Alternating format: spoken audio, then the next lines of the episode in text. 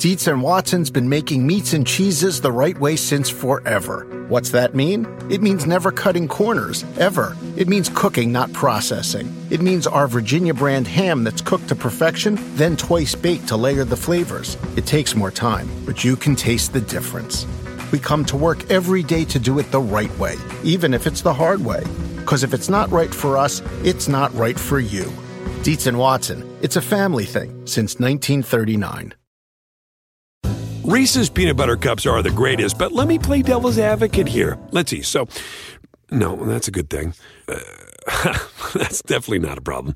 Uh, Reese's, you did it. You stumped this charming devil. We're back here. Happy Monday. Got to finish out the rest of the Western Conference here.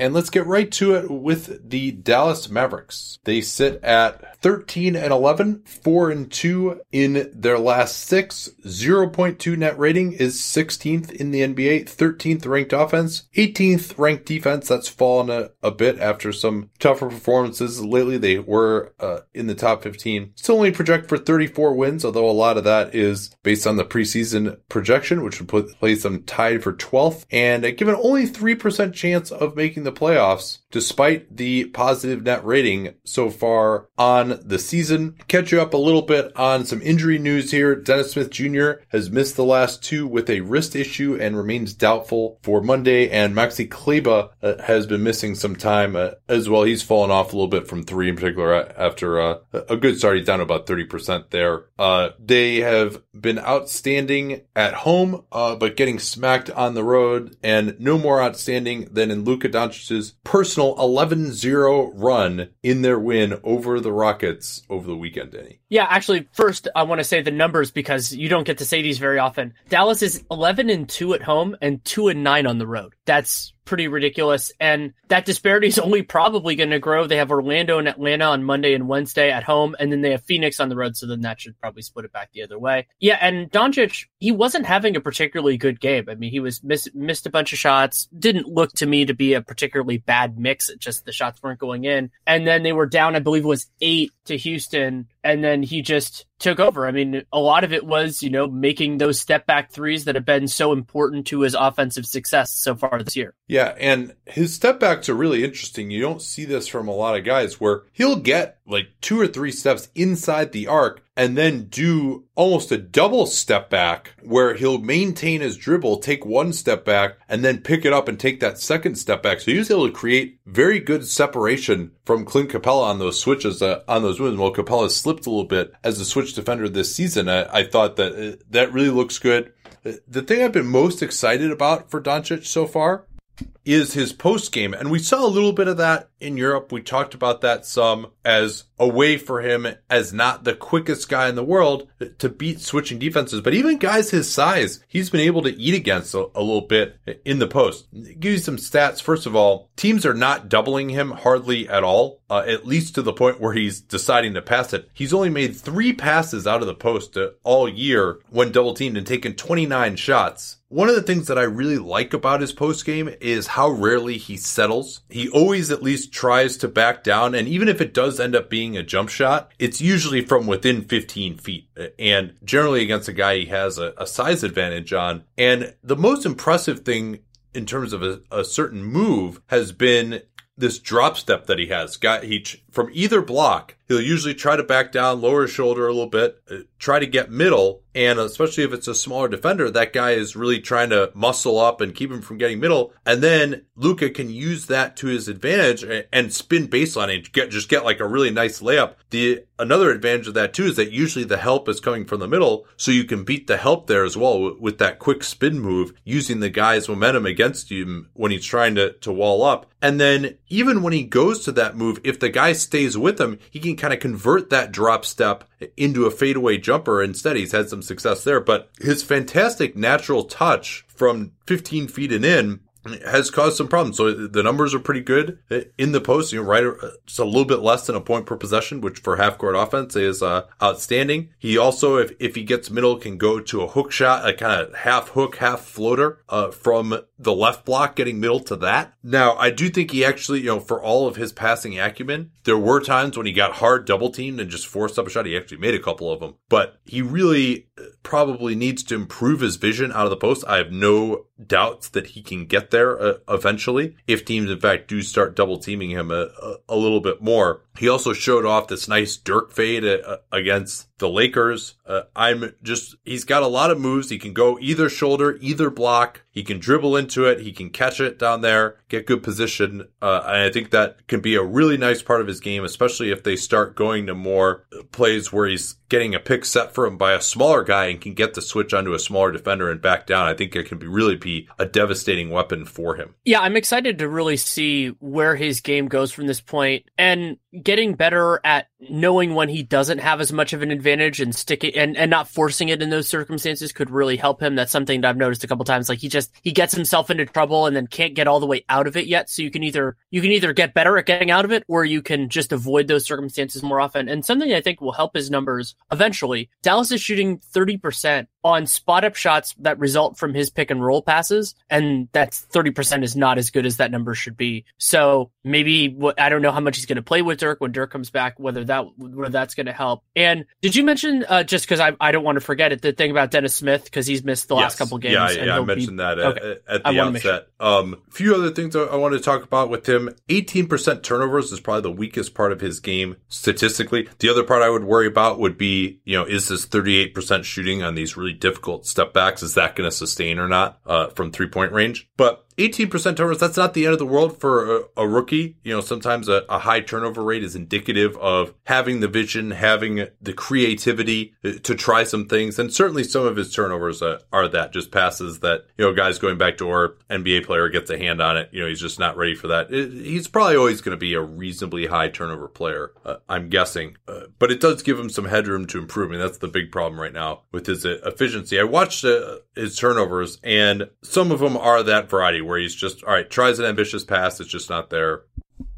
I suspect that he'll be able to uh, eliminate or at least cut those down in time. He also actually tends to travel a, a, fair amount off the catch. You know, that's something he can clean up in terms of his footwork. And he has a creative handle, but it's not the absolute tightest in the world in traffic. And probably the more troubling plays where he gets the ball stolen. And whether this is going to improve or not, it's tough to say. But where he just tries to put the ball on the floor and he's up against a more athletic defender, doesn't beat the guy when he was expecting to. And as a result, the ball is in a vulnerable position and his dribble gets poked away. You know, you don't see a lot of times guys just straight up in one-on-one defense get their dribble poked away. And that happens reasonably often with him. And then also his chemistry with DeAndre Jordan could get better. Uh, some of that is DJ just not being particularly aggressive going after the ball when he passes it to him. But part of it is just, you know, he's trying some stuff that is just not there or the pass is inaccurate. So I do think he's going to cut down on the turnovers, but it is a little bit worrisome that when he tries to beat guys and he doesn't, then he gets ripped up. You know, is that going to improve? Probably uh, as he gets used to NBA athleticism. Um, and finally, the last note on him, he really could stand to get a lot more steam on his passes. He does, he sees the open guy a lot of times, but, you know, throwing those Lonzo ball, those LeBron James thousand mile an hour passes can really help teammates convert. And um, this could just be bad luck, but it is worth noting that teammates are only shooting 16 out of 54 on spot ups out of the pick and roll when he, he makes a pass. So I would like to see him. And I think this will come with more core strength as he improves his body. Like your, the core is really the big thing when it comes to throwing passes that have some steam on them to just be in a position where your core is stable because a lot of times, you know, you're going against your momentum and you got to be able to uh, have a good base to throw that pass. So I think he'll get better there uh, as well. Uh, anything else on these guys? should we turn to the Nuggets now? I think it's good to, to turn to the walking wounded Denver Nuggets. Yeah. And, and not walking seven... in some cases. Yeah. Yeah. Unfortunately. So they are 17 and nine, four and two since last time we did this plus 6.4 net rating puts them sixth. They are a strong eighth in defense and an even stronger fifth in defense. Holy crap. I mean, eighth, eighth and fifth, that, that looks good. 538 projects them to win 53 games, which would put them third in the Western Conference and gives them 97% chance of making the playoffs. Of course, it can't take into, it doesn't take into account, I don't think everything. I know there was some report, something they said about incorporating injury stuff, but I don't know the extent of that yet. But let's go through the, the laundry list right now. So Isaiah and Will Barton, those are well known. Those guys are on their way back, but they're not back yet. Paul Millsap has a broken toe. I haven't heard a definitive timeline on that. I believe Gallo missed eight games with that last year. I don't know if that's a fair a fair comparison or not. The one we do have a timeline on, Gary Harris is going to say he has a right hip issue. He's going to be out three to four weeks. And then on top of all that, Jamal Murray got kicked in the shin and had a, apparently had a pre-existing shin issue, and he only played 24 minutes in their loss to the Hawks and is questionable for their game on Monday. So let's because Murray's injury is more temporary. Their tentative interim starting lineup is Murray, Craig, Juancho, Trey Lyles, and Nikola Jokic because that's basically everybody that's that's healthy. I mean, they can play Malik Beasley, and I actually think they should ser- seriously consider it. But I'm guessing the reason they're playing Torrey Craig is just because they're losing Millsap's defense, so you bring somebody else on the floor who can provide more of that value. And the offense is starting to get a, a little bit rougher. They've had back to back losses now in Charlotte. That's where Millsap injured himself. He actually was in the air, came down, uh, going for a rebound, and almost belly flopped onto the ground, hit the ground with his stomach, and then the front of his big toe impacted the ground so hard that he broke it. So I'm uh yeah, I'm not sure what the timetable is. He'll get reevaluated when they get back to Denver. It's already been too much of a load for Jamal Murray right now. And, you know, he has not been uh, efficient, but he's the only guy in this team who can create a shot off the dribble right now in the backcourt. With Harris has been out for a lot of time recently, and Barton has been out. Uh, Monte Morris is not really a guy who can pull up from the mid range, create a shot in the late clock. So he's been the only guy who can do that. And uh, that's a little bit too much for him at, at this point in his career. I think he's still continuing to improve, but and he has improved his ISO ability, but you know, he's not like an absolute number one scorer on a team at this point in his career. But uh, one, yeah, yeah, go ahead. Oh, sorry. One piece of good fortune for Denver with all this injury stuff is that they only have five games in the next 16 days, which is pretty remarkable that they're so spread out when it's a, most of that time is a four game homestand. They just have games that are really far spread out. Unfortunately for them, those games are against capable opponents. You know, Memphis on Monday will be tough, especially with Jamal Murray potentially missing that game, and then OKC, Toronto, Dallas, and they then that's when they start. You know, a bunch of games against the West, not all on the road, but a bunch of games against the West. And you know, we don't have firm timelines on Will Barton and Isaiah Thomas yet. I'm guessing they'll get those guys back before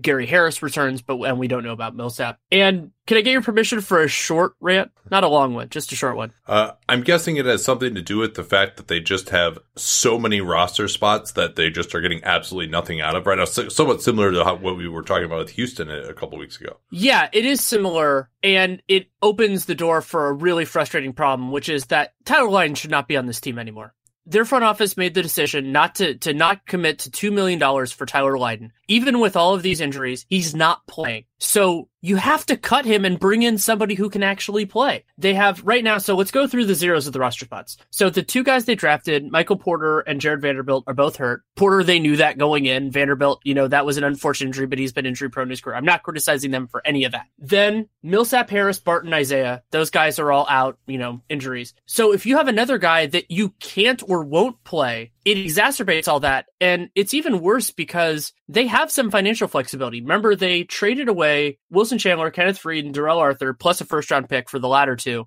to get below the tax. That means they have some wiggle room where they could pay somebody. They don't really have much spending power, but they could pay somebody just to be a stopgap at whatever position is the greatest need. And then even if they pay them a full season salary, remainder at the minimum, they could just cut them and then sign somebody else. And they do have these kind of stopgaps. So one of their two ways is Thomas Welsh, who they don't have a use for him in the rotation because he's a big, and those are the guys who weren't hurt. Uh, they have DeVaughn Purcell, who's played some spot minutes, but he didn't play against the Hawks, which is when they really started having a crunch. And then they have Brandon Goodwin on an injury exception, who went to Florida Gulf Coast. He's been doing well scoring wise in the G League, but he's more of a guard, and he hasn't played at all in the NBA. You know, he was on their team in the preseason. So they just need bodies. And it's it's shocking to me. I mean, granted, the Millsap injury happened recently, but get rid of Tyler Lydon. You don't. You need. You need every body. You need every hand on deck that you can get. And the stakes for them are incredibly high because not only making the playoffs, but they're seeding within it. We know how tight this West is. You know, getting twenty 15, 20 minutes a game for the next two weeks from somebody that you can try to pull up is, is incredibly important. Well, the good news is though, they, they won't be starting the repeater, uh, tax clock and still, uh, you know, uh, 2022, 23 now uh, because they're not paying the taxes, right? Well, and so, yeah. so the people who are like, you know, people kind of focus on the wrong thing in our criticism of those trades and our criticism of ownership for not being willing to pay the tax. I mean, number one, you, you made the point that you know, Faried, I, I, don't know about Faried. I mean, Plumlee and, and Jokic are still better than him and they're not hurt. So hard to say that, you know, Faried and Jokic maybe could play together. He, he might be helpful, but Chandler certainly would be helping them uh, right now. Um, but more importantly, and you mentioned, right, that they have these roster spots. They have Lydon, for example, who they could easily move on from. Uh, but what did they give up? Two second rounders in that Chandler trade, and then they gave up their first in the Faried trade. So it wasn't just about, okay, you know, the, those guys, they're going to need those guys. It's now you don't have anything else in the war chest to go get someone who can actually help you. You're trading away guys who, you know, while overpaid, still could have contributed. And then you're also trading away the assets that are going to make you feel like, oh man, we can't trade away another asset now. Remember, they also traded away, this used to be a team that had a ton of draft picks. All of a sudden, from the Mozgov trade, and the Afflalo trade, but then they gave one up to get Plumlee. Now they gave one up to get off of uh, Faried and Arthur. And so they're thinking, hey, you know what? Like we're a good drafting team, but we can't give up more draft picks. But it would be lovely if they, after December 15th, they could pick up someone uh, on the wing uh, who could help them a little bit more. But th- it's unlikely to happen. And, you know, they could lose a lot of ground here with that schedule you mentioned coming up uh, until Harris gets back, until Barton gets back. Uh, and, and, we'll see what happens to their defense now with Millsap out too. One other way that they could improve this team conceptually is that they have a bunch of trade exceptions from the aforementioned deals, and they do have wiggle room under the tax. So they can't sign somebody, but they could trade for somebody. The problem is every player who who is good enough, basically who is good enough that would help them that team doesn't really want to move them if they're not really getting an asset in return.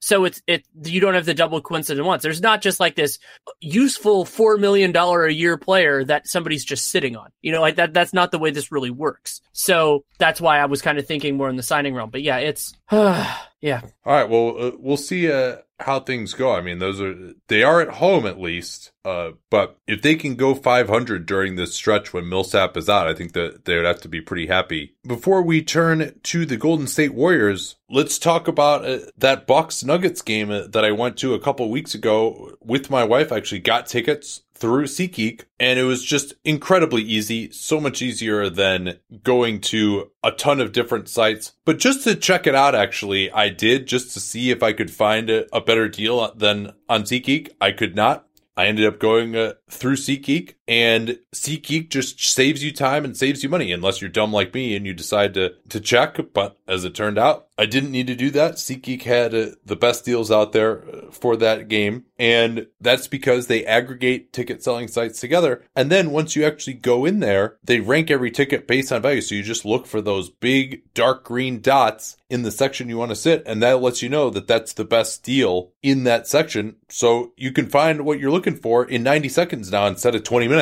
which is what it used to take to, to feel better about things, uh, that you got the best deal. Now you can just trust that you're getting it with SeatGeek.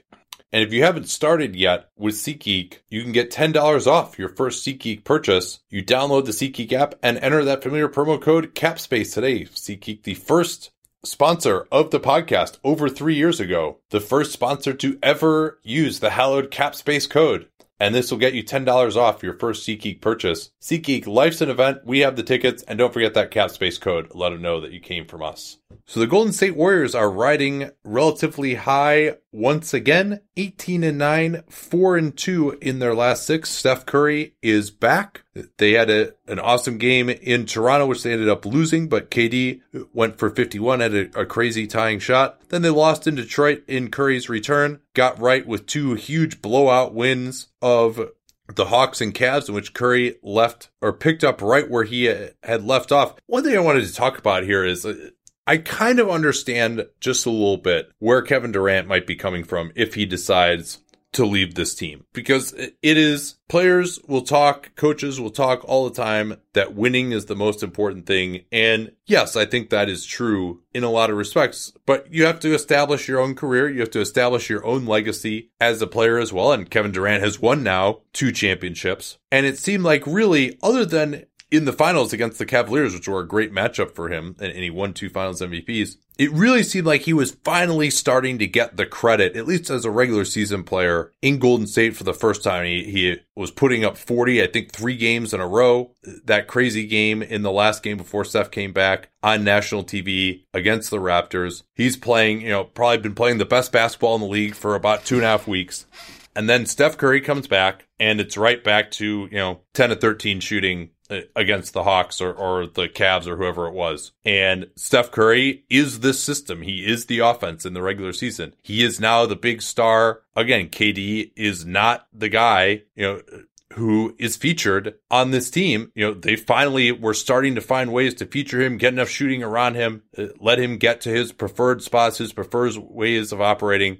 And now that Curry is back, KD is kind of the, all right, well, the regular stuff's not working. Let's go to KD now, you know, and he can still find ways to be very effective in the offense, but his ISO game is not something that they do a ton of just naturally. That's not what Kerr believes in.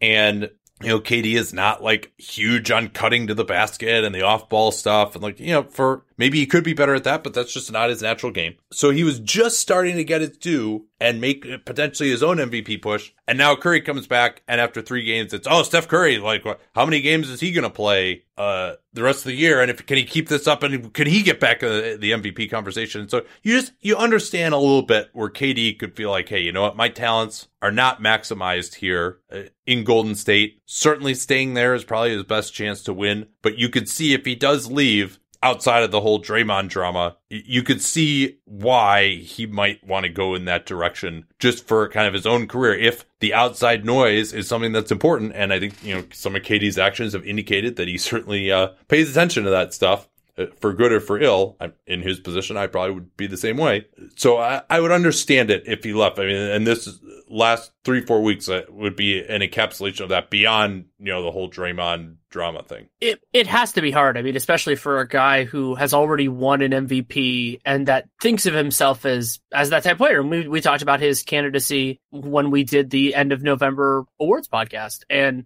especially offensively, you, you talked about just like how he he goes from being a, an integral part to being a useful part, but not as essential as Curry. And I mean, an example of that to to a point was in the in the Milwaukee game. I mean, Durant provided value as as a defensive player. One of the biggest differences between this game and the Bucks demolition of the Warriors at Oracle, a game both of which Draymond Green did not play in, which is an interesting parallel between the two, is that Milwaukee sent all this extra attention Steph Curry's way. And that, that opened up a lot of what the rest of the team did. And Durant, while he provided value as a defensive player, had, I would argue, his worst offensive game of the season. And the Warriors were still able to win going away. Now, a, a portion of that is because of their defense and Milwaukee missing a bunch of shots that they would normally make. But you kind of see that, you know, it, it, it must be a little bit of a different feeling for him. Let's talk about that game though. A 105 95 Warriors victory over the Bucks.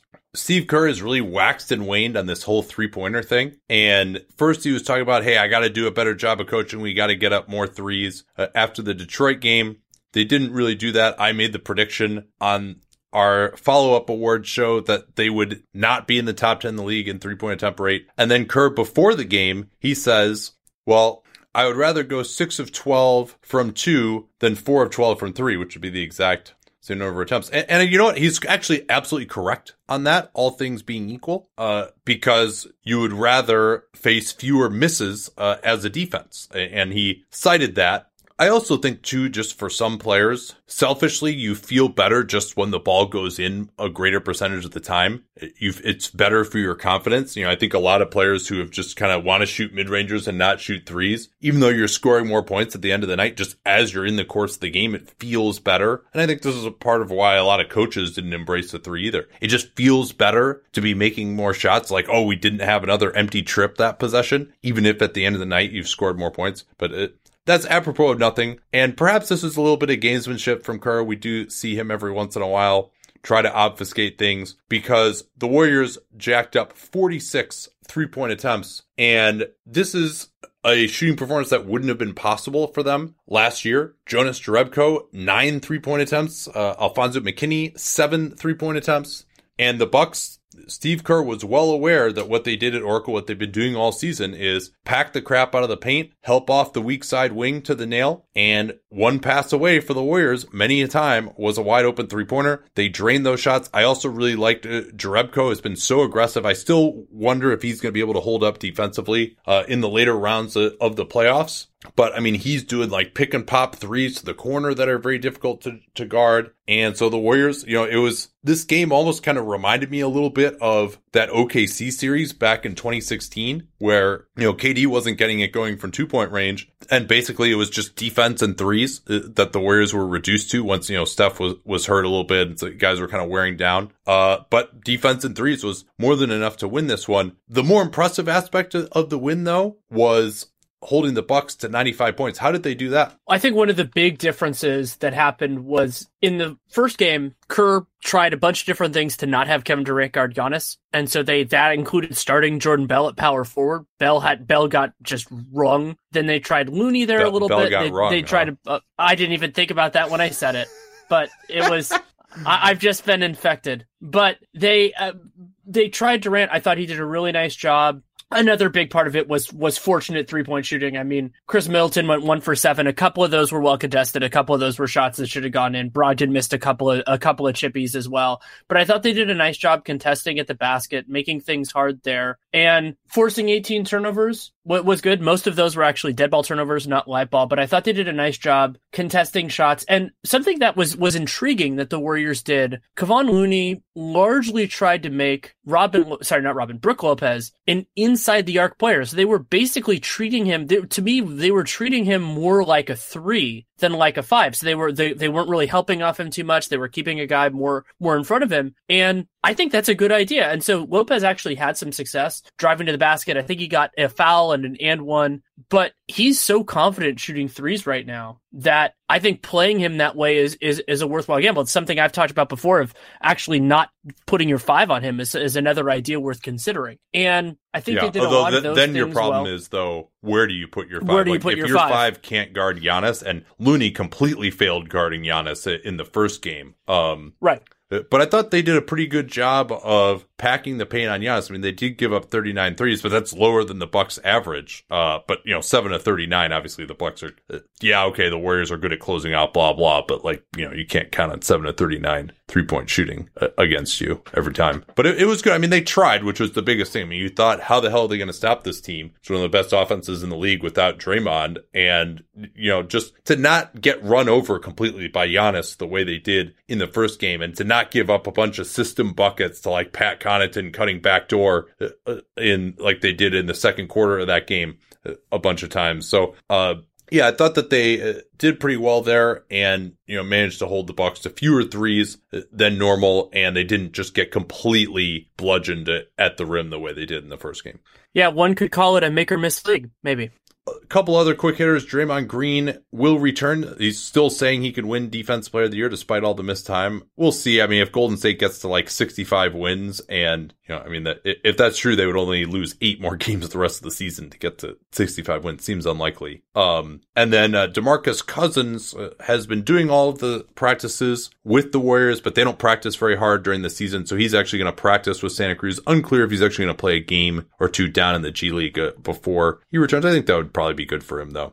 Let's turn to the 15 and 10 Memphis Grizzlies. What are the rest of their fundamentals, Danny? Three and three since the last time we hit them. Plus 1.3 net rating puts them 15th. They're still rough 27th in offense, fourth in defense, and 538 projects them to win 43 games, which would be 11th in the West, gives them a 43% chance of making the playoffs. The biggest personnel thing that's happened between the last time we recorded and now on Memphis is adding Joakim Noah that had been off rumored, but it actually happened. He's played in three games and the most significant of those performances was in the second one. They played the New Orleans Pelicans on the road in New Orleans, won that game, and Noah was very productive coming off the bench, was just just beating up the the Pelicans for a key stretch of the game. Yeah, he finished with 13 points on five of eight. And I, I've watched all of his possessions. He was less effective against the Lakers uh, and the Clippers. He's played three games now. But uh, I will say he looks better than he did it during his time in New York. It really, his offensive game completely fell apart in New York. You know, you remember he used to like push the ball up floor and he at least could like make an open 17 footer and he would try and do drives from the free throw line where he catch the ball there and guys would just hang back, go into like a, a lefty layup back in his Chicago days. And he's been very aggressive since joining the, the Grizz. And to some extent, they need that, especially on the second unit. They just don't have uh, much playmaking. I don't know how well that's going to work out. I mean, he's still extremely predictable. You know, he goes to, tries to just do like a running left hand layup. That's not a high percentage shot. He's gotten a couple of those blocked by the opposing center. If he gets just fed the ball under the rim, if he can't dunk it, he's just going to miss. Like that's basic, especially if he has any kind of a body on him at all. He just like, he plays the, the game around the rim like he just has two broken hands, like the way he brings the ball up. Like he, he brings the ball up around the rim in the same way that he brings it up to shoot the tornado jumper. Um, so he's taken three of those jumpers. He's one out of three. Um, and again, you know, he wasn't even close on some of those. His free throw shooting had completely declined as well. So he looked like a more confident player. Obviously, things really went awry for him uh, in New York. So we'll see if he can continue to help them. You know, I didn't lock in that much uh, on how he looked defensively. That's something uh, that uh, we'll get a chance uh, to look at uh, over the next couple of weeks. But it, it looked at least like he could uh, be effective over three games. You know, it wasn't just a complete disaster at the start here. So the thing that, yeah, and, yeah go ahead. Sorry if you want to finish up. Well, and I was going to say, and and their current conception of the rotation actually leaves the space for Noah because Jaren Jackson is playing more of the starting starting power forward spot, and so having a 10 to 12 minute a game center to back up Marc Gasol is, is something that actually provides some utility for them. So I, I wanted to ask you this. They've got Noah now. You know, I'm not sure. Maybe they could do better at, at backup center uh, than him. We'll see how he plays. But what would you be looking to upgrade that you realistically could on this team, given uh, obviously that they owe that first rounder already to the Celtics? That's top eight protected. Looks like it's almost certain to go uh, at this point, which I, I, think they're probably happy about, frankly. But like, where is the upgrade uh, that could occur uh, on this team? You know, let's say if they wanted to, uh, I don't see them giving up a first rounder because they still do have a very uncertain future. They could certainly be bad as early as next year because Gasol could be a free agent. He could leave, you know, and they could end up not making the playoffs. But if they wanted to give up like a couple of seconds or something, like just, we don't even have to talk specific players, but like, what does this team need to get better at that realistically you could upgrade over you know, where are the holes in their rotation? Maybe is is a way to put it. I would love to see them get another forward. I think that's the biggest need, and I personally feel that Kyle Anderson is more of in an ideal. You know, if if talent were distributed and you could choose his role, to me, Kyle Anderson is more of a four than a three, especially offensively. But but really, I think on both ends he fits in a little bit better there. His length can cause problems for some small forwards. We've we've seen him vex various different guys. And somebody, I, I, would say, you know, they have to be capable on both ends. But if I were to choose an attribute, I would actually rather have somebody who's a capable, like who's a better shooter than defender. Though you could go in both directions, I think they could you, get value from either one. But the reason why I'm saying a forward specifically is that they have kind of a bunch of lottery ticket type guys on the perimeter, but most of those players I would classify as twos that I don't feel super comfortable guarding threes. Like I like Wayne Selden a lot better on twos. MarShon Brooks can't really. I don't trust him guarding threes.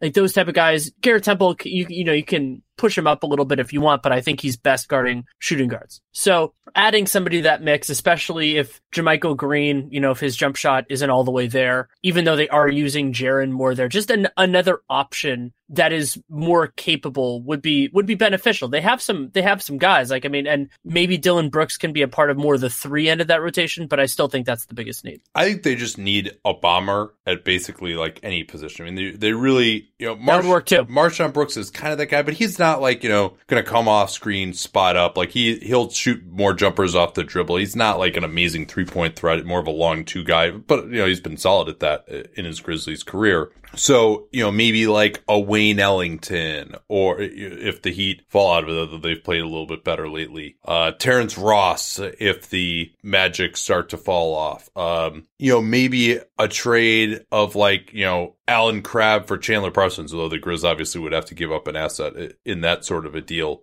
That's the kind of thing that I think they could be looking at here. Just get like one guy who could just jack. Uh, and I think maybe that could Well, and some- things up for them a little bit. Something I'll add in on that point is that Memphis to you know we've talked about how they they might not want to add in assets because of their existing obligations. They could take on money for next season without really getting too big of a hit. They you know they don't they have a little bit of spending power in that capacity. I don't think they're going to be able to create cap space unless Marcus Gasol opts out and leaves. So you know if they could take on somebody that's making a few million for next year or even up to I think if they were somewhere around eight they'd probably still be okay. That could be a way to get a better player without having to give up an asset. Maybe they could even get something back in return. Like they would have been a logical Kyle Korver team for that reason. Yes, I, I agree. I, it's interesting that they weren't in those sweepstakes. You mentioned taking out money for next year. You know, maybe expiring contracts. Oh, let's see. Do they have enough to get this done? I mean, Temple is an important part. They wouldn't want to get rid of him. I don't think they could quite cobble together enough salary for enough because it would have to be an expiring contract, uh, obviously, to get Tim Hardaway from the Knicks. Um, but that's maybe one you could think of the Knicks if they wanted to Oh, I, I I thought you were going to Ryan Anderson. That's where I thought you were going. Yeah, with that would be an interesting one too. Um, but again, I think Parsons would just have to be part of that deal because Anderson's twenty million a year is so toxic. Even though, even if it's only fifteen million next year, that's still really toxic for what he's uh, providing. Um, all right, I, I think that's all I've got uh, on them. Should we move on to Minnesota now? Let's do it. The Wolves are an even 13 and 13, 4 and 2 in their last 6. They are slightly below water in net rating. Negative 0.1 puts them 18th. 15th in offense, all the way up to 16th defense. 538 projects them to win 44 games, which would put them in a tie for the 8th seed. Something that's pretty familiar to them after last year. 53% playoff odds. And they, I, I thought they really missed Robert. So Robert Covington, he, he had a sore knee. He didn't play against Portland. I thought they really missed him. They started Derrick Rose in his place. And since Covington is a better team defender than man to man defender, he could have been really destructive against Portland because he could have helped off of Turner or, or Harkless, or I mean, because they started Harkless at the three, could have gone in a couple different directions with that. The game ended up being close, and so I mean, they, they Timberwolves still put up a good fight, but you know that that's part of why Robert Covington's a good player, and I would have enjoyed from an intellectual standpoint putting Saric in his place, but I understand why they started Rose because you know his shot creation and everything else, and he's been playing well, of course. So, what do their numbers look like uh, since the Butler trade uh, as they've been playing so well? Why don't we update that? Yeah, I mean, so they have a plus 7.7 point differential with and a 9 and 4 record. They are 16th in offense, 1099 offensive rating, and third in defense, 102.2, which is pretty remarkable. They are dominant in forcing turnovers and opponent effective field goal percentage, which are two of the four factors. Mm, they're solid in the other two. And there is some very significant opponent shooting luck since the trade. This is something I talked about a little bit in the Tyson Chandler section of the Lakers podcast yesterday. But, and again, that's another small sample size thing. Basically, they're, they're giving up a lot of threes and they're not going in, but opponents are shooting poorly from every part of the floor. And generally speaking, even if a team is really good defensively, that's not really going to be true. They'll be bad at a couple of things and good in a couple of things. So there's some regression that's probably going to happen there, but regression off of a 102 defensive rating is totally tolerable. Yeah, actually, I think you would have to say that the 18th in offense is a little bit disappointing. Uh, you know, I think they were, I want to say they were 10th in the first Thibodeau season when they had the point differential of a 38 win team, but only won the 31. And that's with them shooting pretty well on threes since the trade. They're at 38% uh, from downtown since the trade. The big problem for them, although he's turned it around a little bit in the last couple games, is just that Andrew Wiggins continues to struggle mightily. 37% from the field for Wiggins. He's still, he's shooting 2.8 free throws per game. I mean, that's crazy. Like he's getting just, fouled. just a point of clarification. That's 37% since the trade. Yeah, since the trade. Yeah. Um, and then 65% from the foul line when he, on the rare occasions that he does get there and, and 34% on threes. So, I mean, he's just, and they have more spacing on this team than they've ever had. He's just not getting to the rim. He's not getting fouled. It's just been an incredible regression. And, you know, I know he had that quad injury early in the season. So maybe that explains some of this, that this is, just, that's just kind of lingering. Those quad bruises can linger as we saw with a lot of guys last year, although it's no indication that it's like a quad tendon issue, which is what obviously Kawhi and uh, Wayne Selden and, and, uh, uh, DFS Dorian Finney-Smith had. So that's been concerning, but there's really nobody else. And then Tyus Jones can't hit a shot this year either, but everyone else is playing pretty well. And Karl-Anthony Towns uh, has been playing so much better after the Butler trade. I mean, to the point where you really, it seemed like how poorly he was playing, and we were speculating this at the time, was almost like, you know, a mini rebellion against Butler still being on the team. Yeah, he, he definitely has taken a step up. I mean, his counting stats are, are improved. Also, his efficiency has, has stepped up. And then 3% increase in usage is pretty significant. I mean, when you talk about a guy who has already had 24 usage to go up to 27, that's a pretty big jump. The offense has actually been slightly stronger in Towns' minutes since the Butler trade than before, but then 14 points better in terms of defensive rating. And that's why their starters have been outscoring opponents by, you know, about seven points per 100 possessions, dis- despite Wiggins' ineffectiveness. I mean, a lot of that's fueled by defense. And then their, their backups have been pretty solid as well. And I think that's part of how this has been going is that they, they've been solid in both phases. And that leads to, you know, being, having a couple different places where you can succeed against most opponents. Yeah. And Derrick Rose, since the trade, 52% from the field, 47% uh, from three. Uh, he's been outstanding in his uh, 30 minutes per game. Uh, and Towns, he is shooting fewer shots at the rim overall on the season, but he's been getting more at the rim lately. His post up game has looked better. He's getting back to just being that dominant force in the post where he's able to back down against just about anybody and get into that hook shot and have it go in.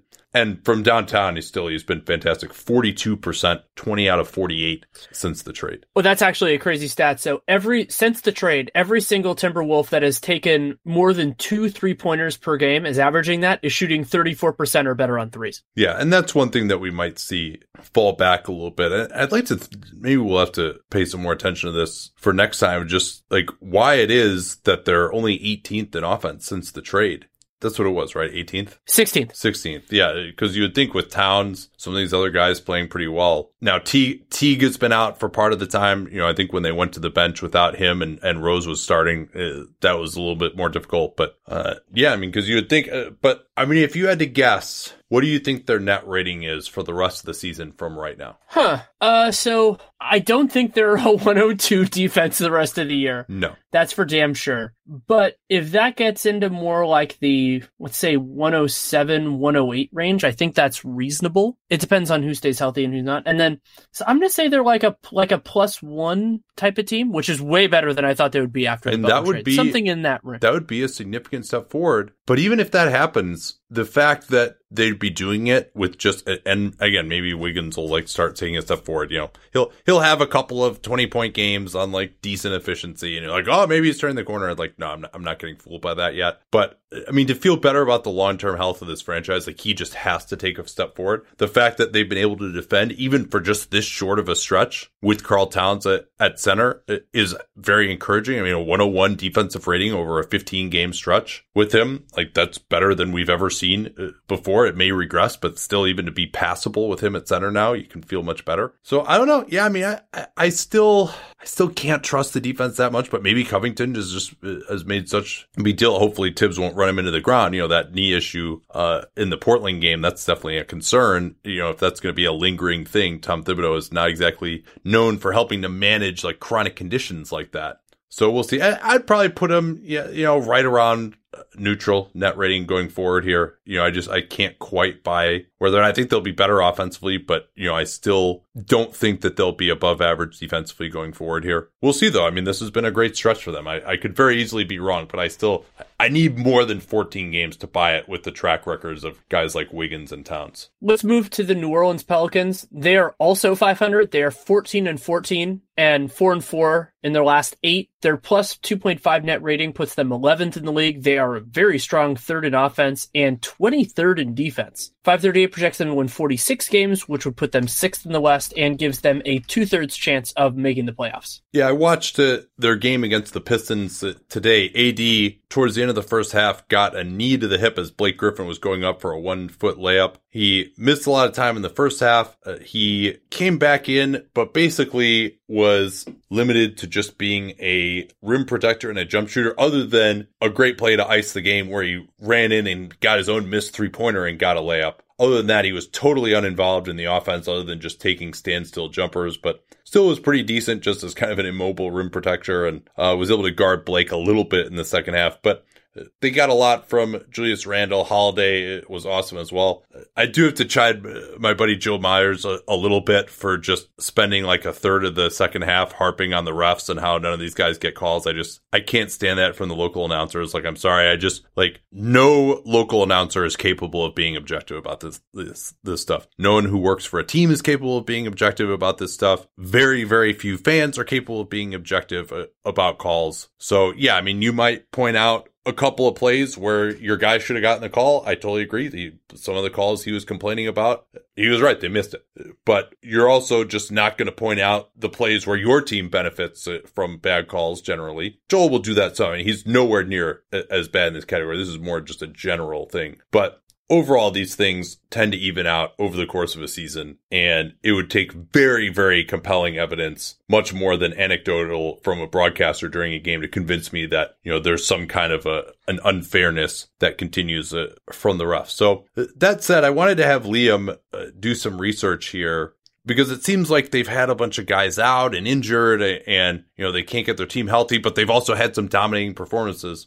So I wanted to have him look at uh, what we would say healthy games. So the main guys who have missed time are Mirotic, E'Twaun Moore, and AD, but all four of those guys have been healthy in 18 of their 28 games. And they're only 9 and 9 in those games. They have a plus 2.3 net rating, 114 offense, 111 uh, on defense, and uh, as Liam noted, not a particularly difficult schedule for those 18 games either. So he also took a look at their stats with those four guys all on the floor, and that looks a lot better, right? So with those four guys on the floor, plus 13.2, 118 offensive rating, 105 defensive rating. So that's looks really, really good. And so what that starts to make you think is, well, the problem is still when Anthony Davis is off the floor, when their main guys are off the floor. The depth on this team just is not good enough. The depth and the defense. I mean, the Mirotic Randle combo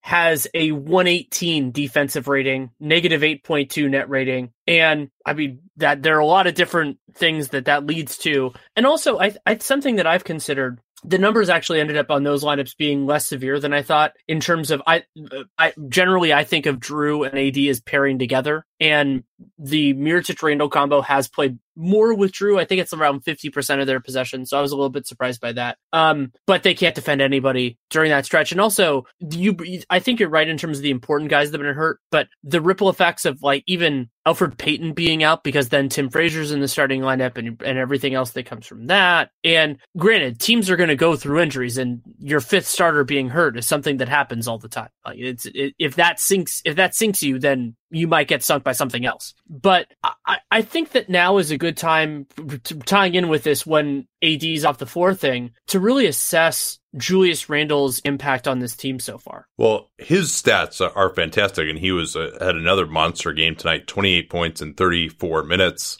He's uh, quite prone to getting in foul trouble. But it's interesting. He and AD actually have been starting now. Mirotic had this illness. He played 30 minutes, so I'm not sure whether his Randle's time in the starting lineup is temporary or not. I mean, their rotations were really weird. I mean, they started Tim Frazier and played him 34 minutes. He was actually pretty good in this game. Hit a couple of threes, which is rare for him, although, you know, he still kills the spacing. He has, he's like hanging out in the dunker spot a lot of the time. And he's a tough guy, but, you know, he's also a six foot point guard. It shouldn't be in the dunker spot. And like E'Twaun Moore, has been struggling with some lower body injuries. He only played 16 minutes in this one. Didn't quite look right uh, in this one to me. So uh, the rotations could be kind of weird. And then obviously AD uh, missed some time as well, as you, you mentioned in the first half, though he still managed the five blocks. But back to Randle, he's been absolutely devastating as a roll man. He's shooting 77% on rolls to the rim, and he's not going to pick and pop at all. He's going to the basket every time. His passing also has been good. Teams that, when he gets a physical mismatch, have been collapsing down. 70 assists on the season. That's pretty close to three a game. I mean, when you consider he's not playing that many minutes. Uh, you know, he's ha- always had underrated passing vision going back to when he uh, had that game winning assist. Uh, I think it was against Louisville when he was in college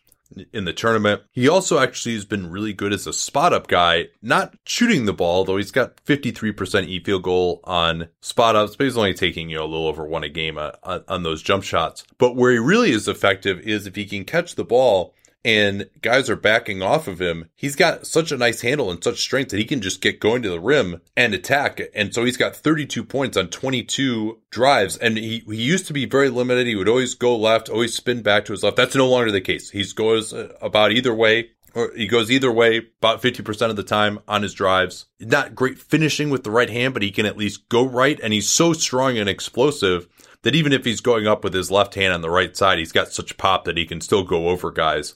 I mean, he just is an incredible physical specimen. And, you know, you look at what he's doing and then you look at like what Zion Williamson, who's just like even a, a level beyond Randle, you know, what he might be able to do with the way Randle has been scoring, you know, is pretty tantalizing. Uh, but Randle, I mean, he was like Blake Griffin is supposed to be like a pretty strong guy, and Blake doesn't try that hard on defense. But Randle was just going right through him and like physically dominating him uh, on plays where he's putting the ball uh, on the floor. But the problem is on the defensive end, when he's playing center without AD, it looks real rough. Yeah. And some of that is probably exacerbated by bad luck for opponent shooting. Teams are shooting, you know, 42% on threes, 48% on mid range. Both of those are what, above what you would expect, but they're getting to the rim at will. And the, the Pelicans can't grab defensive rebounds in those lineups too. So at both of those problems, when you watch them play, you go, Oh yeah, that looks about right because they, they aren't really providing much of an impediment. And then, and uh, so it creates a problem when your, your front court defense relies exclusively on one player and he obviously can't play 48 minutes. Well, and probably the most damning thing, and we mentioned the, the bad shooting luck on jumpers, is when he is at center, opponents shoot 41% of their shots at the rim. That is a titanic number. And when he is at power forward, which means he's playing with AD, only 33% of their shots at the rim, which is a much more manageable uh, number. So, but that 41% is just crazy. So he, you know, especially in a conventional pick and roll scheme, he's not effective there. He's not a shot blocker. He's got pretty short arms really the only thing that he's good at defensively is staying in front of guys. And I think actually he's been worse at that this year uh, as well as a switch guy than he was uh, with the Lakers last year, uh, where that was more kind of part of their scheme. And generally, you know, you're not going to be in a switch everything scheme when you've got AD out there because you want to keep him closer to the rim. Um, and so going from a conventional scheme to a switch everything scheme when one player goes out of the game, you know, that's probably not realistic for a, a lot of teams. So yeah, I mean, I think they're going to just gonna have to outscore guys uh, when AD is out of the game. So Randle's been very valuable, but the fit issues that have always really plagued his career continue to rear their head, right? Because while he's a really good offensive player, you know, AD is one of the few guys that with his shooting ability and ability to protect the rim that Randle is a good fit next to. Uh, when you put him next to a traditional power forward, because it's rare you're going to get a center who can shoot like AD. And also, I think, you know, Randle does negatively affect AD's own offensive game when they're playing together uh, because of his own lack of spacing and, and where he likes to set up. So yeah, he looks really good as an individual offensive player, and I'm not saying he's not a valuable player at all. I think he, he could be really good in a lot of settings, and he's having a great offensive season. But uh, certainly, what you're getting here is less than the sum of its box score stats parts. Yeah, I'd say that's fair. Also fair is the awesome deal that you're going to get at Indochino, North America's leading made to measure menswear company, there's no longer an excuse for wearing an ill fitting suit or a tuxedo for that matter. At Indochino, I went through them to outfit my wedding. My tuxedo was from them. My groomsmen all got made to measure black sports coats from them. And it's not just uh, for weddings. It's great in everyday life to get a suit that actually fits you. I have always struggled to find something that fits me because uh, I've got kind of big shoulders. My chest isn't that big. My arms are really long. So to get long enough arms off the rack, I had to get like this enormous, like XXL size. And then they would try to take that and make it smaller, but it never really fit right. Not the way it made to measure does. You can either measure yourself at home, and they have a tutorial on how to do that at Indochino.com, or you can visit their showroom. They have a number now. I think they're up to 12 now in North America have a stylist take your measurements personally. And then you can choose your fabric, choose your customizations, your lapel size, the lining, the pockets, the buttons, whether you want it monogrammed, and then relax where your suit gets professionally tailored and it gets mailed to you in just a couple of weeks. This week, my listeners can get any premium Indochino suit for a mere $359, far cheaper than you'd pay for one that doesn't even fit you at a department store. Indochino.com is the site. Capspace is the code. 50% off the regular price for a made to measure premium suit and shipping is free. That's Indochino.com. Use that promo code Capspace, which of course we talk about all the time on the program to get any premium suit for just $359 and free shipping. This is an incredible deal. Again, for a premium made to measure suit, there's a reason why they're the leading made to measure menswear company in North America. And don't forget that Capspace code. Let them know that you came from us. The Portland Trailblazers sit at 15 and 11, have slightly righted the ship after they had lost 7 of 8. They are 3 and 3 in their last 6. Their 2.0 net rating is 13th in the NBA, 6th ranked offense, but down to the 20th ranked defense. And that's concerning because this is a very similar cast of characters to what they had last year when they were actually really good defensively. Uh, they project for 44 wins, which would be a tie for the eighth seed, but only 48% chance of making the playoffs uh, because there are so many teams in the mix with them. Uh, where do you want to start with these guys? Well, one thing I want to mention that's not helping their their defense is that they gave up. So in the last, I think two and a half weeks, they gave up 143 to the Bucks, 125 to the Warriors, 131 to the Spurs. However, they did hold the Phoenix Suns to just 86 points. So congratulations on that. But I want to do an update on the the ridiculous thing with I think this was the first 15 and 60 this year we did on the on the Blazers about how CJ McCollum just could not make shots at the rim. And because of how extreme that was, was wanted to keep track to keep tabs on it. His proportion of shots at the rim is actually higher than the last couple of years. And so now basically he went above his standard 63% since November 1st. And then for the season he's at 52%, but that's right in line with where he has been throughout his career and his free throw attempt rate is also around what we would expect based on his prior numbers. Yeah, that was just so weird that he started like 4 of 25 at, the rim. It seemed like like I mean I, I can't remember anyone ever having a stretch like that shooting at the rim. That was just one of the most insane stats uh, that we've seen. It, he actually did one of my favorite moves a, a couple of weeks ago when we were doing uh, the NBA cast. Uh, this up and under move where you actually step through. Everyone thinks it's a travel. It's not. And instead of just jumping off at two feet, lifting your pivot foot off the ground and bringing it through so you can take an extra step. As long as you release the ball before bringing it down, it's not a travel. Uh, and I sent him a message about that, asking, you know, oh, where did you come up with that? You know, do you practice that? Like I've been saying people should, should do that move for years. And he's like, Nah, it was I, it was just totally improvised. Never done it before. Didn't even think about it. Like NBA NBA players are just absolutely ridiculous.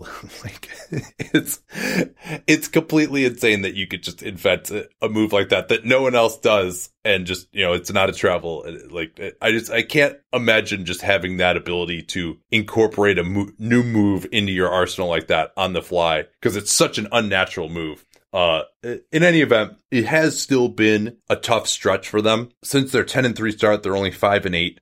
Compare some numbers there. The defense is what's really gone downhill. 115 defensive rating in their last 13 games and their offensive rating as well. It was at a 115. It was a 109 during that stretch. So the shooting and the defensive shooting percentages uh, are what's really fallen off. They are 30th in opponent three point percentage during that period and 25th on their own three pointers during that period. And that has driven some really rough overall e field goal percentage. They were number one in the league in defensive e field goal percentage. That is, of course, far flukier than the other three of the four factors turnovers, rebounding, and getting to the free throw line. So there was a, some uh, regression in order there uh, on both ends. And that's what we've seen. But I think there will now be progression back to the mean because they're not going to be in the 20s in both those. They have a pretty good track record. Uh, and, and especially you know, any team that is 30th in opponent three point percentage, you can expect that that's uh, going to regress. Like teams don't stay that way for the entire season generally. Something that I've been keeping an eye on this whole season is that they've made the decision to play more minutes with Lillard and CJ off the floor at the same time. And early on, those lineups were succeeding despite shaky offense because they were defending at this insane level. They were, I think they were below a point per possession. Now they still can't score, but the defense is getting more to about what you would expect. And so those lineups have a negative 6.7 net rating on the year, about 500 possessions. Yeah. And I mean, a 100 offensive rating in those, in those possessions, which is the sixth percentile. And yeah, they have Evan Turner, Seth Curry is on the floor for a lot of those lineups, but you kind of have to, the, the, the risk benefit calculus here is complicated because, you know, Dame and CJ are better together. And so you want to try to put together, but if you can't survive in those minutes, then maybe you have to start running more of a stagger. Yeah, and your other problem is, you know, negative 4.4 net rating when Dame and CJ are together during this 5 and 8 stretch. So you're not really getting the benefits either way there. I mean, your hope is, yeah, okay, maybe we'll be a slight negative. I mean, I'm sorry, you just, you don't have enough creation with Evan Turner running the point and, you know, two guys who can shoot it, but are not really going to get any kind of penetration in Curry and Stauskas next to him. And then they also don't really have any shooting at the four either to take some pressure off of those guys. You know, they're playing two big. I mean, I guess you could say maybe Meyers Leonard if they're playing him together with Collins, but you know, Leonard, while he's shooting a little bit better this year, is not like someone who's striking fear into your heart necessarily. You know, his, his release is very slow. He doesn't have a ton of confidence to just bomb it. So I don't know. I mean, I, I, they've gotten right a little bit here with that win over Phoenix. They've got to beat Minnesota at home uh, without Covington, but uh, this team is feeling like very 500y right now. Oh, so this is an interesting data point because we Dame and CJ have played so little apart this year that there isn't enough information. They have crazy bad stats, but again, it's like it's no time, so you don't want to read into that. But I didn't realize that last year they had a, a, a basically a 105 offensive rating when Dame played without CJ and a 99 offensive rating when CJ played without Dame. So maybe part of the idea was that they didn't think those guys could play, that the offense, that they, either one of those guys could carry it reliably by themselves. I wonder, I wonder if that was part of the impetus here. I hadn't realized the numbers were that extreme. Yeah, you you would think maybe that that is what it is, but uh, I didn't mean to say is what it is so flippantly there, but uh, maybe that is the reason. would be a better way to say it. But uh, this is going to be quite the crucible here. 10 of their next 11 are against teams with a positive net rating at Houston and at Memphis. Then they got the Raptors at home. Uh, and a lot of these are against teams that are right in that mix with them for the ACC2. They got a couple against the Jazz. They got a couple against the Grizz and then they got a home and home uh, with the Warriors uh, towards the end of the month, and then they play the Sixers at home on a back to back. So we're going to find out a lot more about these guys if they can weather this stretch. I mean, there still are four games over 500. If they can go, you know, six and five over this next 11 games, the schedule will start to ease up a little bit, and they can still be in it. But you know, if they're going to go four and seven in this stretch, now eh, you're in trouble. Let's turn to the 13 and 12 Sacramento Kings. 3 and 2 since the last 15 and 60. Negative 1.0 net rating though is only 20th in the NBA, 17th on offense, 19th on defense, projecting for 33 wins, which would be 14th in the conference, 2% chance of making the playoffs. And we'll talk a little bit about their game uh, against Indiana, which we both watched some of. Uh, Victor Oladipo still out for Indiana. It looked like the Kings were actually controlling the game in the third quarter in Indiana. And then Marvin Bagley got a fifth foul. He played very few minutes in that game. He was only able to stay on the floor for 10 minutes, uh, fouled out. And while we don't care that much for Bagley at the four, I think we care for him at the four more than we care for Willie Cauley Stein and Costa Koufos together. Yeah, I, I, think that was a really a really important swing part in the end. They didn't have a ton of other options. So I'm not saying, oh, Joerger made a big tactical mistake or anything like that. But when you play two bigs with limited range together, it gave Indiana a much easier defensive assignment. And those guys yeah. worth noting real just, quickly there that this was also during a time when they were playing Turner and Sabonis together. So I, I think there was a feeling right. that they needed to match up. Although I, I, would be okay with someone smaller on Turner, but with Bjelica out of the game, I and mean, they just don't really have. I mean, uh, anybody with any kind of heft. I mean, it would be like Justin Jackson or you know maybe Troy Williams could have done it, but it, there are not great options. I mean, they don't really have any threes on this team, not to mention fours. Right. And and so that leads to a lot of it. And something that you asked Liam to pull, which is a totally logical thing to look at, especially considering the reported conflict related to something on this point, is the difference between Bjelica playing power forward and anybody not Bjelica playing power forward. So there is a, a, a, point worth making here that those minutes largely correlate with De'Aaron Fox being on the floor, and De'Aaron Fox is their best creator. So yeah, you have a little bit of that there. But when Bjelica is on the floor, 112 offensive rating, that drops to 106 without him. So that's a pretty big difference. And their defense gets worse too, 106 to 113. So they go from being about a plus five team to being a minus seven team. That is a massive, massive difference. And something else that's compelling is that the proportion of shots in various areas don't change too much. They they shoot a little bit more at the rim with Bjelica on the floor and a little bit, but generally speaking, the bigger difference is actually in terms of effectiveness, not in terms of proportion. Yeah, and some of that is Bjelica doing it himself. I mean, they're shooting 42% from three with Bjelica at power forward, and it's still a, a solid 37% without him, but uh, they go, even with Bjelica at the four, they don't shoot a ton of threes. Uh, they're 25th percentile there when he's on the floor, but they drop to 6th percentile when he is not at power forward in terms of number of threes. And then at the rim, they go from being solidly above average when he's on the floor to below average in terms of the number of shots when he's off the floor. But yeah, again, a lot of it's the accuracy to 66% at the rim when he's in the game, 62% when he's not in the game. Again, there's just nowhere near as much spacing. There's a lot of guys uh, going into a brick wall and he plays almost all of his minutes with Fox in that starting group. So they run much better when Fox is in the game. And so you're going to look better in terms of both the, your threes and your shots at the rim uh, when Fox is in there. Um, so the other thing to look at, which is related here, is what do the numbers look like with Marvin Bagley at center versus at power forward? And they can't defend in either of those situations, but at least the offense is passable when Bagley is at center, where they're basically worse than the league type of offense when he is at uh, power forward. Uh, what are some of the changes that happen when he's at center versus at power forward? Well, when he's at center, the Kings take fewer shots from mid range, which is generally something you'd want. They're better shooting at the rim. Those lineups broadly have better spacing because if Bagley's at the at the five, then that means guys with better spacing are out there. Opponents are getting to the line way more when Bagley's at center. I think that's something important.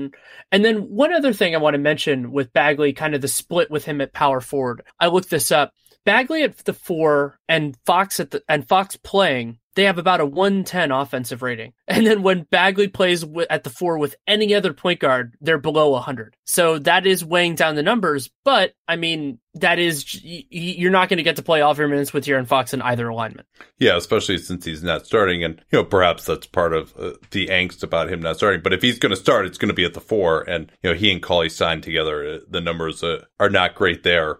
And when he's at center, opponents just you mentioned the fouling. It's also just a, a parade to the rim. Forty percent of their shots at the rim. We mentioned that number. Once you see a team taking forty percent of their shots at the rim uh, on your defense, that is a really really ugly number. And not only that, the they're also making 71% of those shots. So, uh, and it, it, also doesn't help that Bagley, again, I mean, he's rarely even playing with Bjelica, who's a power forward. A lot of times, if he's playing at the five, they're playing with, you know, someone really small at the four, you know, a Troy Williams or a, a Justin Jackson type of player. I also wanted to say just how impressed I was with Bogdanovic in that Kings game, uh, particularly his passing in the third quarter. He had these three beautiful passes. He had a behind the back bounce pass and pick and roll to set up Cauley-Stein for a dunk. There was another play where he got a steal and the ball was out in front of him. Just as he's about to get fouled, he just used his left hand to just tap it ahead so he couldn't get fouled. And uh, De'Aaron Fox got a dunk off of that. Then he had another just awesome oop uh, to Willie Cauley-Stein. And I've just, uh,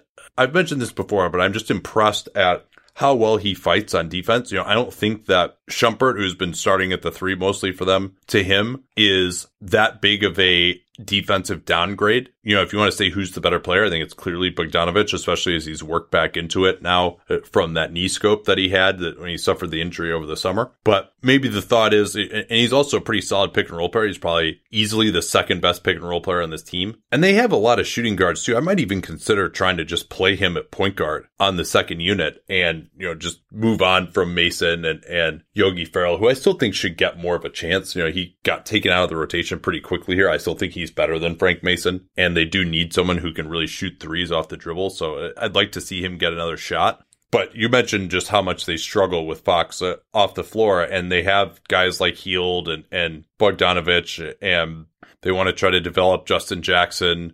Shumpert has been playing pretty well. So they have a lot of depth at the two. So if they wanted to have Bogdanovic run the point a little bit more, they might be able to do that. It's going to be tough to push the ball quite as much as they do, but you know, they don't do that that well without Fox in the game anyway. So, um, all right, I think that's all I've got on them. Let's finish this baby up with the San Antonio Spurs. San Antonio Spurs are 13 and 14, 4 and 4 in their last 8. Negative 3.4 net rating puts them 24th in the league. They're 10th in offense, rough 27th in defense. 538 projects them to win 34, which would be tied for 12th in the West, gives them only a 2% chance of making the playoffs. And I was pretty down on them for most of the last two weeks. They had this rough stretch where they lost four out of five. A lot of those games weren't close, like weren't even particularly competitive. They had the the ass kicking in Utah. They also got waxed by the Houston Rockets.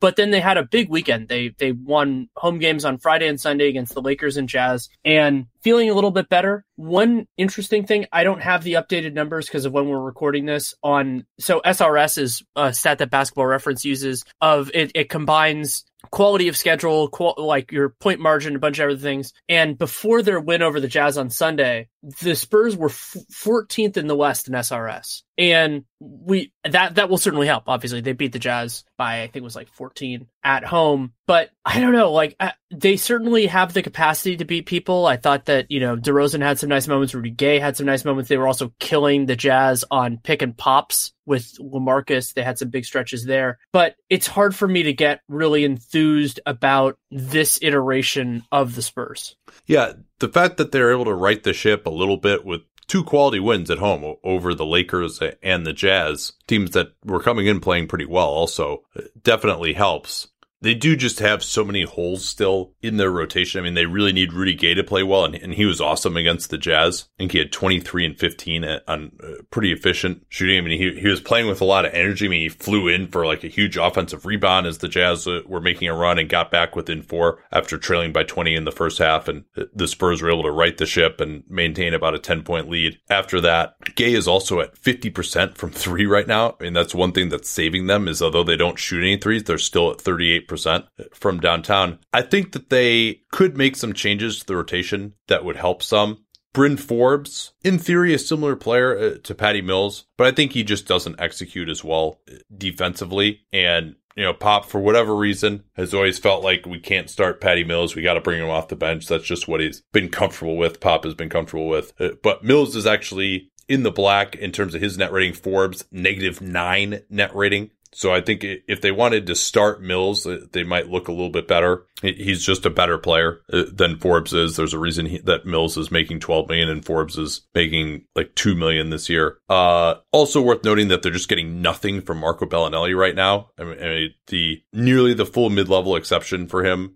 over a two-year guarantee contract. Belinelli isn't exactly making up for his below 50% true shooting on defense. You know, he, he has really struggled so uh, that's a concern. Uh, and, you know, Belinelli, I thought had that renaissance with the Sixers last year, but he's 32. And before that was really like well on his way out of the league, it seemed like. And so he had that hot shooting and that he's not been able to replicate that in San Antonio. And then Derrick White, one of these guys who, yeah, you know, he had, he's had a couple of dunks in the last uh, few games, looked pretty good when he's out there, and 9 PR, 47% true shooting you know, no, another one of these guys who, you know, was supposed to uh, be a real contributor. They raved about him in summer league. Yeah, he had that heel issue, uh, but in theory, he's healthy now. He's looked pretty athletic, but the ball is just not going in the basket uh, for him either. So there's just a, uh, you know, they've got Dante Cunningham. He's a, a, never really been a decent offensive player. There's just a lot of holes on this team, not just defensively. One guy who is putting the ball in the basket, Davis Bertans. His uh, his efficiency stats are completely insane this year. So he has a 72% three point attempt rate. And he, so he's shooting 45% from three on 7.8 attempts per 36 for a guy who's,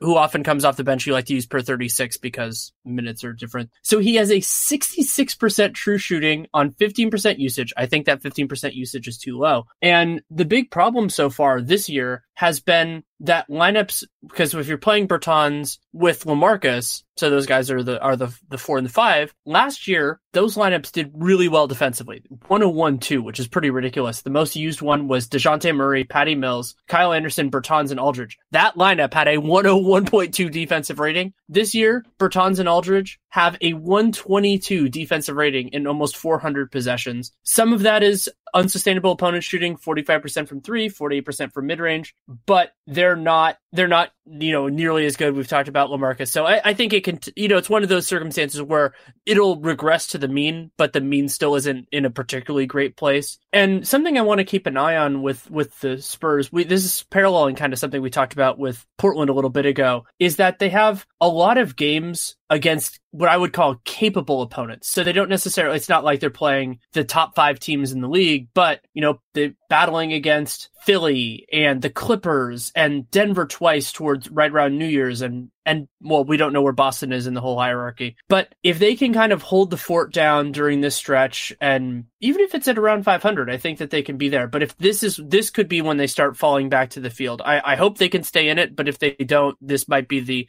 you know the next three weeks might be the the line in the sand, and that would be about a month before the trade deadline. Yeah, but they, I mean, they can't just hold the fort. They got to actually make up some ground here. I mean, yeah, they they are back to 13 and 14, which is uh, getting these two wins was encouraging. At least now we're not talking about them being the 14th seed in the West anymore. That honor goes to the, the Rockets. So, uh, you know, I, I, their defense is not going to be this bad all year. I mean, I think they reached 29th at, at one point. They might have even been 30th at, at one point in cleaning the glass stats. Now they're back to 27th. You mentioned some of that really hot opponent shooting that's going to regress a bit. But I oh, also oh, wait, can think, I mention yeah. a cr- sorry, can I quick mention a crazy stat for another team just before we end this podcast? Sacramento has a 70 defensive rating in clutch situations right now, and I just want to mention that because it's definitely going to get worse, and that's just bonkers. Sorry, had to had to interject it because I pulled the stat and didn't want to didn't want to get it out there. Yeah, you've been talking about that one for a while, actually. Uh, It's our crazy. conversation. So I'm glad I'm glad you got it out there. Uh, Like, I mean, they they have a they have the league's best clutch net rating right now. And granted, it's only in 24 minutes. It's gonna it's gonna change. But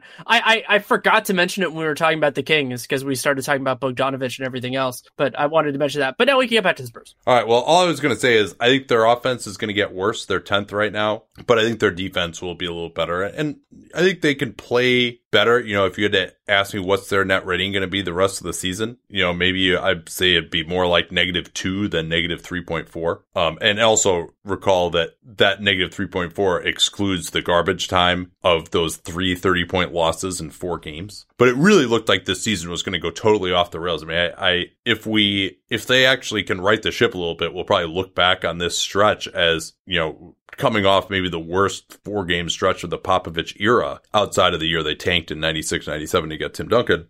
And perhaps even then, frankly. So we'll see how, they come out of it. You mentioned their schedule is not incredibly easy, and especially in the Western Conference. You know, you said every every team is capable except the Suns at, at this point in time.